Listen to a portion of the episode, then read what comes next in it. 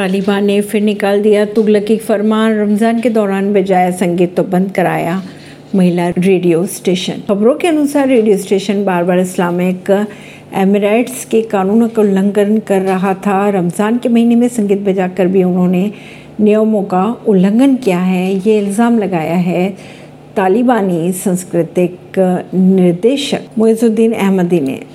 तालिबान शासन में, अफ़गानिस्तान में महिलाओं की स्थिति दिन ब दिन दयनीय होती जा रही है। अब खबरें ये सामने आ रही है कि तालिबान ने अफ़गानिस्तान के उत्तर पश्चिम इलाके में स्थित एकमात्र महिला रेडियो स्टेशन को बंद कराने के आदेश दे डाले। तालिबानों ने यह आरोप लगाया है कि महिला रेडियो स्टेशन से रमज़ान के पवित्र महीने के दौरान संगीत बजाया गया।